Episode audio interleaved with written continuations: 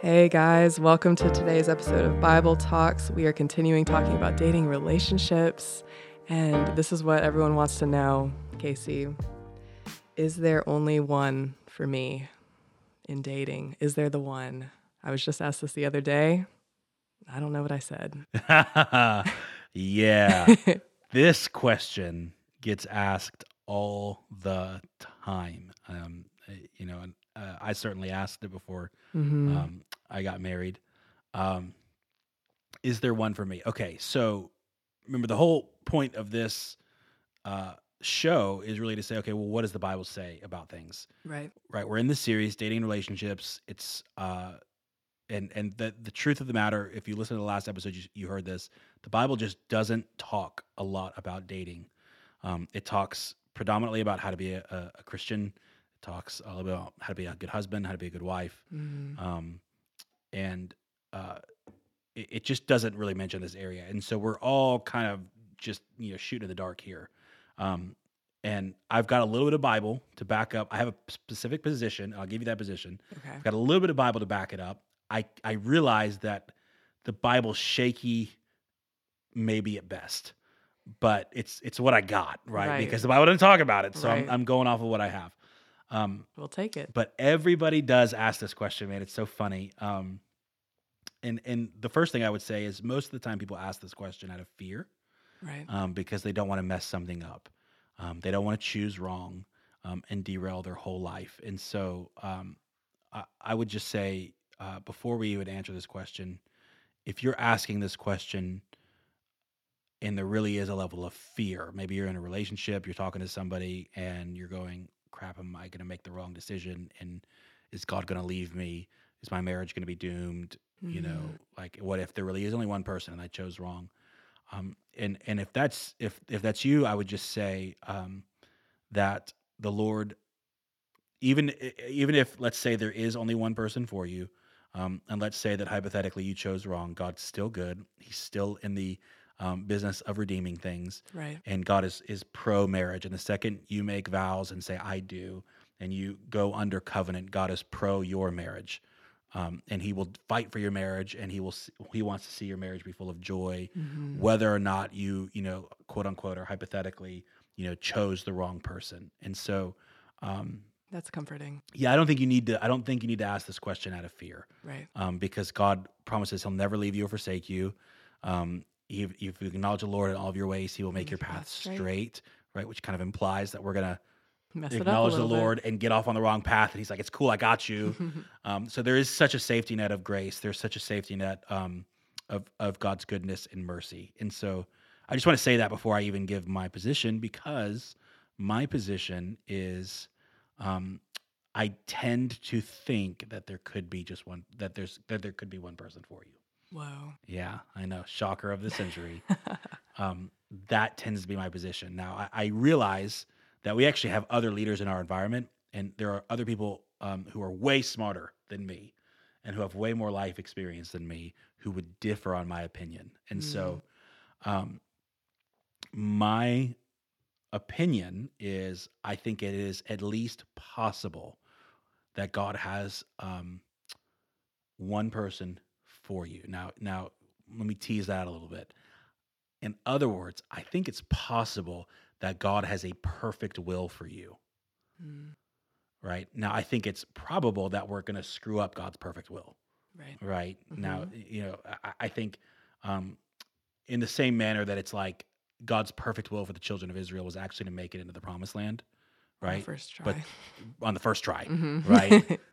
they, due to their disobedience, they died in the in the wilderness, right? Mhm. But that that didn't change the fact that God's actual desire was to get them there. Otherwise, He wouldn't have made that promise and said, "This is my desire." And so, Right. I think um, I think it's possible that God says, "Hey, um, in the perfect scenario, I think this is the person for you. This is the person I've made for you. This is right." And ultimately, we have free will as to whether or not um, we want to to choose that person, or if we want to inquire of the Lord um, to see if that's the right person. Mm, But let me just I'll give you the little bit of Bible that I have, and then I'll I'll kind of play this out in some scenarios. Um, in the very beginning, God first creates Adam, and he creates Adam out of the dirt, right? Out of the dust of the earth. And then he he forms Adam and he breathes life into Adam. Right. And one of the the the kind of hermeneutical principles, and and that's the that's the word for you know how to how to study and read the Bible. I use that a lot. Um, one of the hermeneutical principles that I like to use is um, we don't want to just look at what God does or says. We want to look at what He doesn't say and doesn't do, because God's very intentional in everything that He does, and everything that He does is very thought through. Mm-hmm. And He's God, and He's bound by nothing. And so, especially when we look at the creation, it's really cool to look at and go, why did he do the things that he did in the manner in which he did them? Because he could have done them any other way. Right? Yeah. So, when God's setting up the laws of the universe and he's setting up everything, he could choose to do it however he wants. And he chose to do it very specifically, very meticulously, um, and very thought through um, a specific way. That specific way was I'm forming uh, Adam out of the earth. I'm going to breathe life into him. Right. And it says, um, and then uh, he sees that it, it is not good for man to be alone. It's not good for Adam to be alone. And so, what does he do? He causes a deep sleep to fall on Adam, and he makes a helper suitable for him, is what the Bible says a helper Mm. suitable for him. Mm-hmm. You say, well, how? What's the further evidence that she was supposed to be suited for him? Because she didn't come out of the dirt. She comes out of him, Right. right? His And- rib. his rib right? And so it's not just it's not just um you know we like to look at that and go well well womankind came out of mankind. I think that's i, I think obviously you can go there but let's go real personal. It was a helper suited for adam. And so god took a rib from adam and out of it fashioned eve right? And we like to look at it as this is a story about you know mankind and womankind and, and it's it's actually not right I, I don't think it is i think it can secondarily be about that Hmm. but if I'm just looking at the text, it's a story about Adam and it's a story about Eve, right? And that's our first relationship. That's our first marriage, right. right? That's the first marriage that's untainted by sin and the only marriage that's ever been untainted by sin that we have to look at. And so begs the question, you know, what was God doing? And I, I think so he he causes deep sleep to fall on Adam, takes a rib, makes Eve. Adam wakes up and he says, um, it's actually a it's a it's a poem, it's a song, it's the very first song that we see in the Bible, and it's a love song. He says, This Mhm. is bone of my bone and flesh of my flesh. She shall be called woman, for she was taken out of me. Right. In other words, what he's saying is this is this is she who completes me, right? She's she's taken from me. I'm complete when I'm with her. Okay. And so the hermeneutical principle of let's see what God doesn't do. What God could have done and decided not to do is to make a dozen different Eves, right? mm-hmm. um, due to whatever preferences that Adam may enjoy. Right, so you have blonde hair, Eve. You have dark hair, Eve. You have Right. tall Eve. You have short Eve. You have redhead Eve. You have tan Eve. Whatever, right? Mhm. Um, you have uh, INTJ Eve. You have ESTP Eve. You have Enneagram Six Eve. You have Enneagram Four Eve. Right? Like, like he could have done, you know, a myriad of combinations and Mhm. personality types, and you know, uh, and lined them up and said, okay, it's not good for you to be alone. Here's a bunch of women, right? Choose. Choose. But he doesn't do that, Yeah. and he, it was well within his rights to do it that way, right? He could have, right? He could have said, "This is the beginning. yeah. This is how I want you to roll." It's basically Adam, The Bachelor. why don't you're you right? It was just- describing. yeah, it's an episode of The Bachelor, right? All right, Adam, take him out on some dates. Don't cross some lines. Who do you give your know? rose to? That's right. That's funny, right?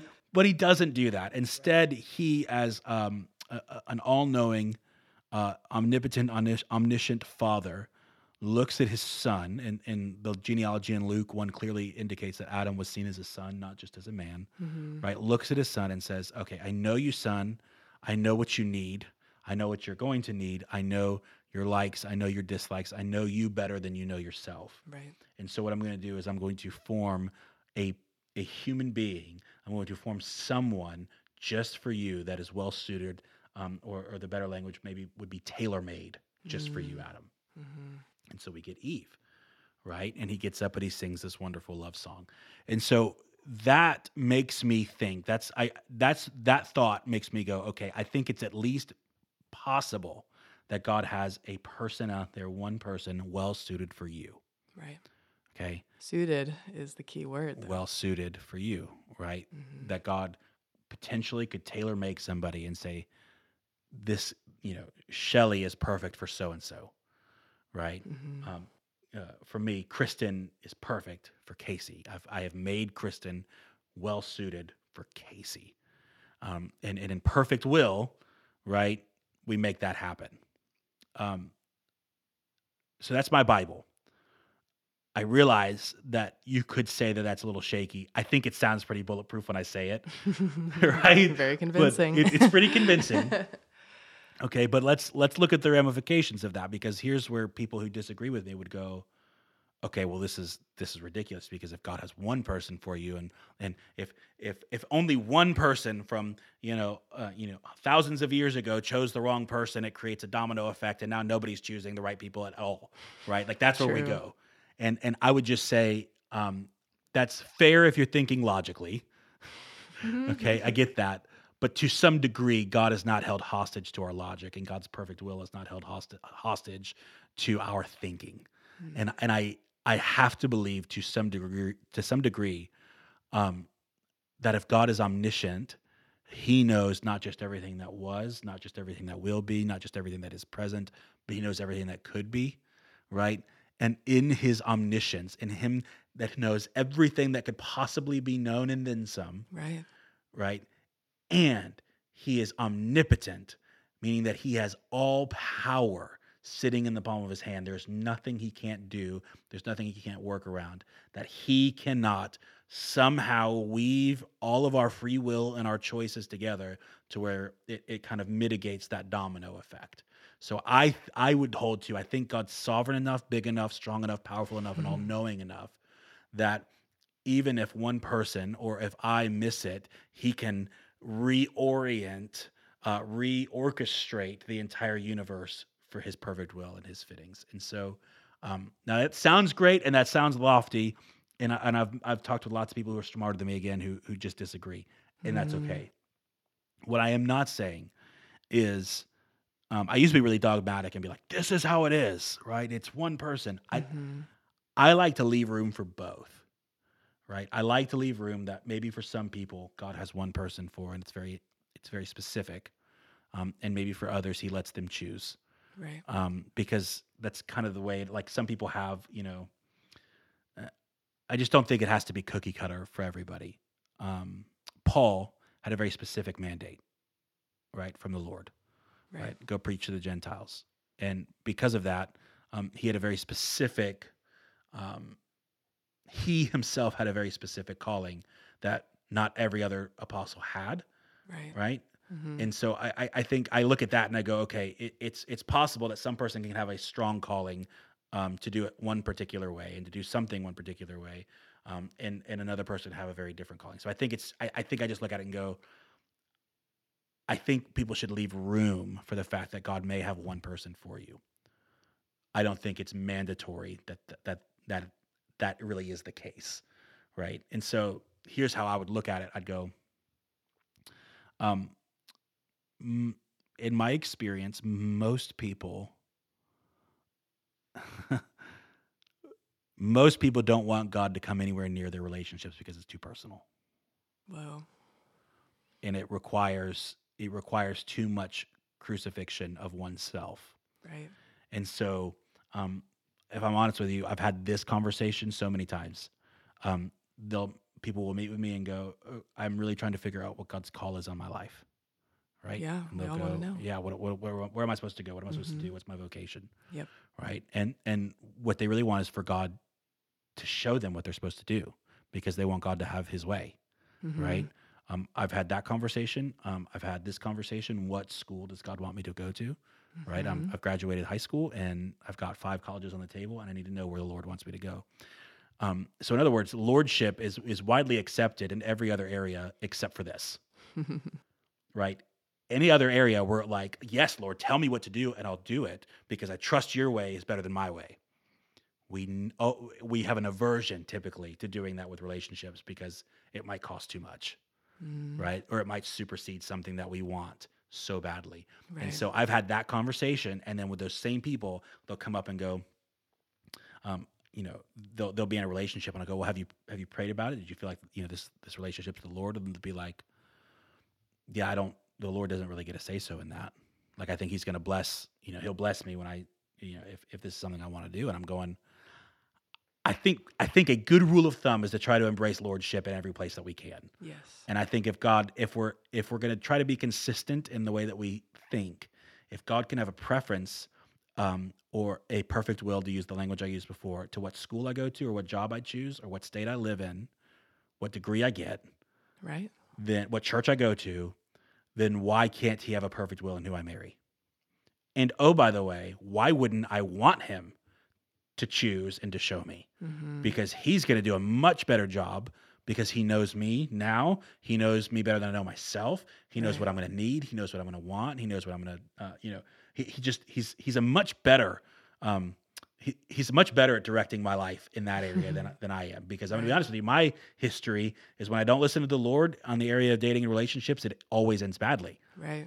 And so That's a pride problem. it's honestly. a it's a pride problem. It's it's idolatry of self. I mean, there's a lot to it. Mhm. And so I think where though I would say I think God probably has somebody for people, or at least that's a possibility for some people.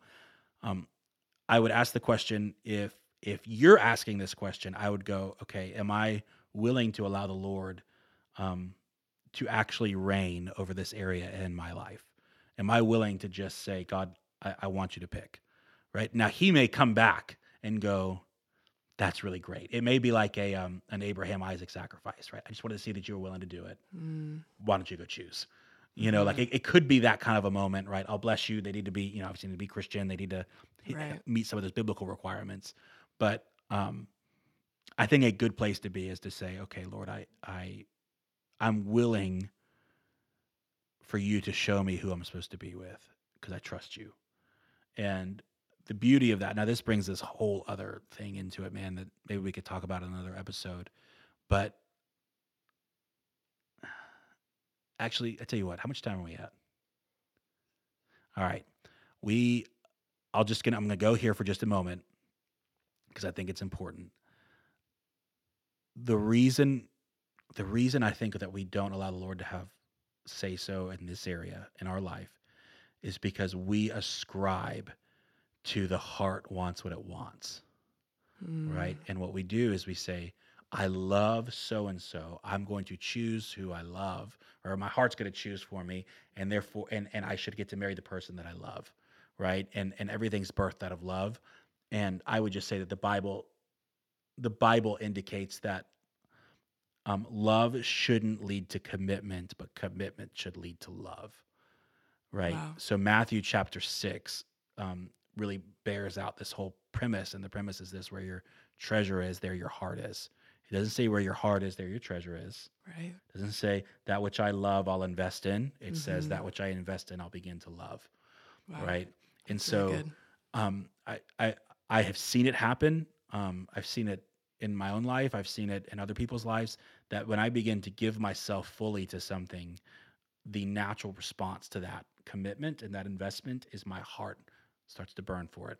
Mm, Um, and and really, that's how um, that's how uh, our relationship is with Jesus, right? If if we're Mhm. honest, we you get to the place where like I've I have given myself and I have invested and I have committed to this, and out of that, my heart has come alive, and I really I really burn. And so, um, I think that if we if we can kind of understand that ultimately commitment breeds love and investment breeds love, um, it can help mitigate that concern. So like um, if you feel like the Lord tells you, hey, this this is the person I want you to marry, right? This is the person I want you to be with.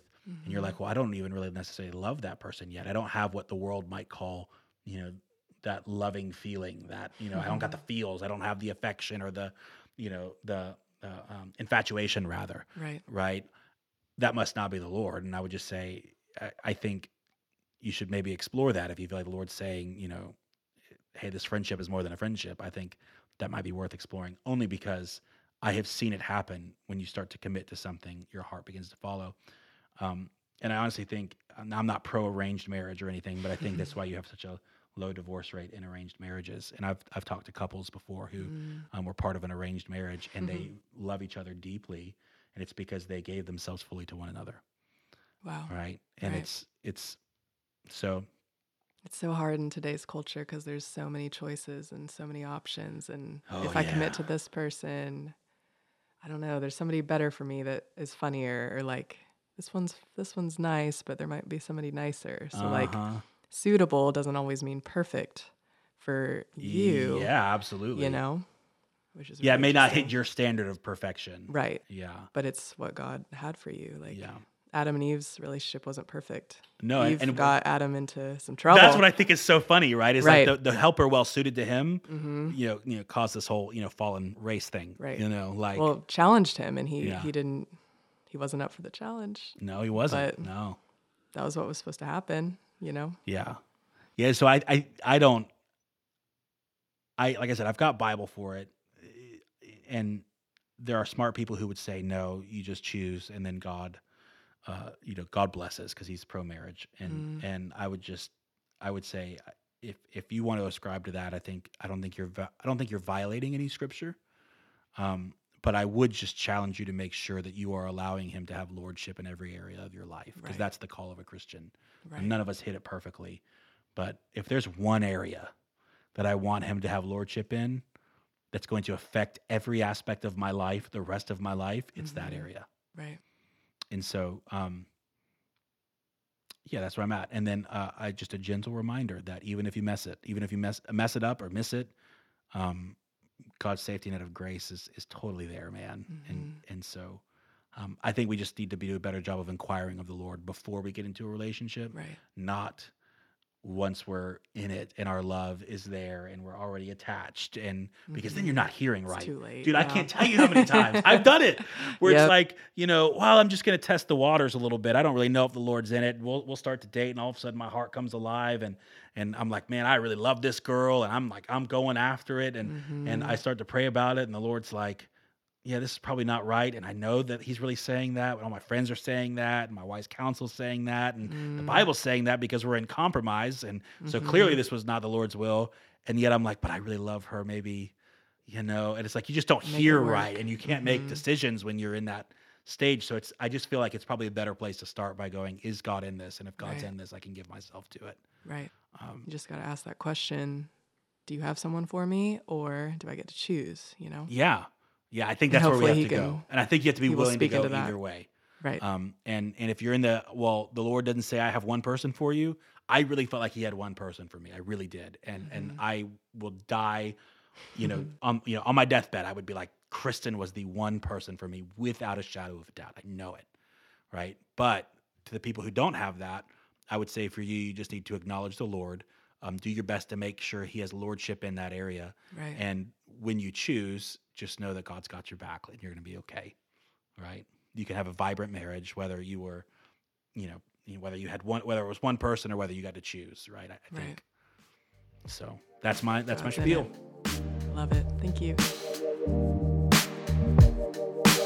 Thank you so much for listening. We hope you enjoyed that conversation and that you were ministered to.